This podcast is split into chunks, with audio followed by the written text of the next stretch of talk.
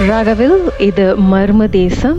திலீப் அவருடைய பதினேழு வயசில் நடந்த ஒரு அனுபவத்தை நம்மோடு பகிர்ந்துட்டு இருக்கிறாரு அவர் வந்து கந்திங் ஹைலண்ட்ஸ்ல வேலை செஞ்சுட்டு இருக்கும் போது ரூம்ல நாலு பேர் தங்கியிருக்காங்க. ஏற்கனவே ஒரு தடவை வந்து யாருமே இல்லாத பக்கத்து ரூம்ல இருந்து பாத்ரூம் டோர் கதவு அடிச்ச சத்தம் நிறைய டிஸ்டர்பன்ஸ் அவருடைய ஃப்ரெண்ட் உடம்புல கீரல் காயம் இந்த மாதிரி இருந்துகிட்டு இருந்தது அப்புறம் ஒரு நாள் இவருக்கு கோவம் வந்து ஏன் இப்படி பண்ற?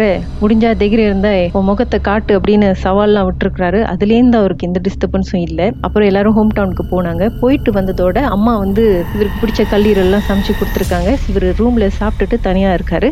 அதுக்கப்புறம் என்ன நடந்தது திலீப்? அதுக்கப்புறம் வந்துட்டு நான் வந்துட்டு நல்லா சாப்பிட்டுட்டு சரி தூங்குவோம். சொல்லிட்டு நான் எங்களுக்கு வந்துட்டு லீவ் முடிய போகுதுன்னா திரும்ப ராத்திரி வேலை தான் எங்களுக்கு ஸ்டார்ட் பண்ணோம்.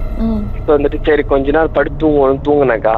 அப்ப ஆரம்பிச்சிச்சு. அப்படியே நம்ம வந்துட்டு நான் முழுசா தூங்கலக்கா. நம்ம அப்படியே சும்மா வந்துட்டு தூக்க கலக்கத்துல இருக்கும்போது அப்படியே தூங்குவோமே. அரை தூக்கத்துல இருப்போம். ஆனா நம்மளுக்கு தெரியும். யாராச்சும் இது பண்றாங்களா அப்படின்னு.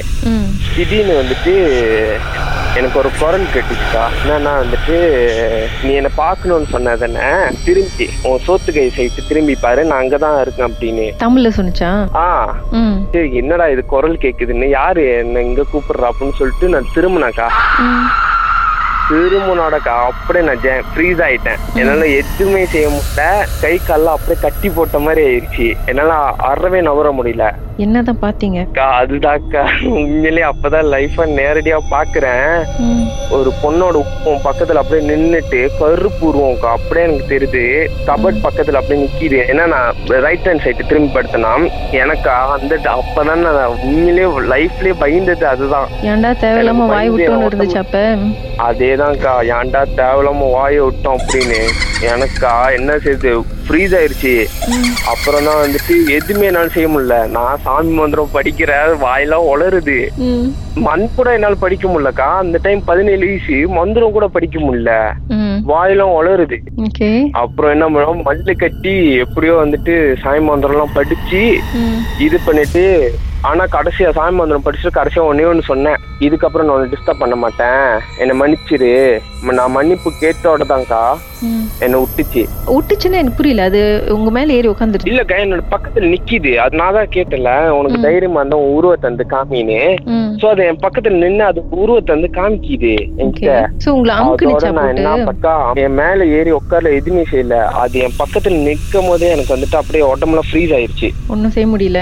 எதுவுமே செய்ய முடியல. நான் சாய் மந்திரம்லாம் படிக்கிறேன். வாயெல்லாம் உளருது கடைசியா சாய் மந்திரம் படிச்சு அப்படி இப்படின்னு படிச்சு நான் மன்னிப்பு கேட்டேன். இதுக்கப்புறம் நான் வந்துட்டு உன்னை எதுவுமே டிஸ்டர்ப் பண்ண மாட்டேன். என்னை மன்னிச்சிருன்னு சொன்னா விட்டுச்சு. எனக்கு நெஞ்செல்லாம் படபடன்னு ஆகி ஓடிட்டேன். ரூம் ரூம் திறந்து போட்டு ம். ஓடிட்டு வெளியே ரூம் வெளியே உட்காந்துட்டு நின்னுட்டு பாத்துக்கிட்டு இருந்த ரூமு போலாமா வேணாமா அப்படின்னு. சரி அப்படின்னு சொல்லிட்டு நான் வந்துட்டு அவ்வளவு சீக்கிரம் பயப்பட மாட்டோம் ஆனா அதுதான் லைஃப்ல உண்மையிலே பயந்தது. அப்புறம் என்ன பண்ணேன்? ரூமுக்கு போவோம் அப்படின்னு சொல்லிட்டு எங்க அம்மா கொடுத்த டப்பு வேற எல்லாம் அப்பதான் கழுவி வச்சேன். அப்ப வர போனா போகுதுன்னு சொல்லிட்டு எல்லாத்தையும் மூட்டை கட்டிட்டு குப்பை தொம்புல தூக்கி போட்டு அதோட தூங்கவே இல்லக்கா என் கூட்டாளிங்க வர வரைக்கும் நான் தூங்கவே இல்லை. அப்படியே உட்கார்ந்து இருந்தேன் அதுக்கப்புறம். பண்ணல அது? அதுக்கப்புறம் வந்துட்டு டிஸ்டர்ப் பண்ணலக்கா. அப்பதான் பக்கத்து ரூம்ல என்ன கதைன்னு விசாரிக்கும் போதுதான் யாரோ வந்துட்டு கப்பல்ஸ் இருந்திருக்காங்க போல. அவங்களுக்கு என்னமோ பிரச்சனைனால தற்கொலை பண்ணிக்கிட்டாங்கன்னு அப்படின்னு கேள்விப்பட்டோம். ஓ. அதாங்க அதுக்கப்புறமும் அந்த இடத்துல இருந்தீங்களா? அதுக்கப்புறம் நாங்க அஞ்சு மாசம் கான்ட்ராக்ட் முடிஞ்சால நாங்க கிளம்பிட்டோங்க மர்மமான சம்பவத்தை நீங்களும் எங்களோடு பகிர்ந்துக்கணும்னு நினைச்சீங்கன்னா வாட்ஸ்அப் பண்ணுங்க. பூஜ்ஜியம் மூன்று ஆறு நான்கு ஒன்பது ஒன்று மூன்று மூன்று மூன்று மூன்று. உங்க பெயர் அதுக்கப்புறம் ஹேஷ்டாக் எம் டி அப்படின்னு டைப் பண்ண மறந்துடாதீங்க. மர்ம தேசத்தில் இடம்பெற்ற கதைகளை மீண்டும் கேட்கணும் அப்படின்னு நினைச்சீங்கன்னா ஷாக் என்ற ஆப்லயும் இருக்குங்க S Y okay language setting தமிழ்னு செட் பண்ணுங்க சர்ச் பட்டன்ல மர்ம தேசம்னு டைப் பண்ணுங்க ஷாக் காஸ்ட் பக்கத்தில் மர்ம தேசத்தில் இடம்பெற்ற எல்லா கதையும் நீங்கள் கேட்கலாம்.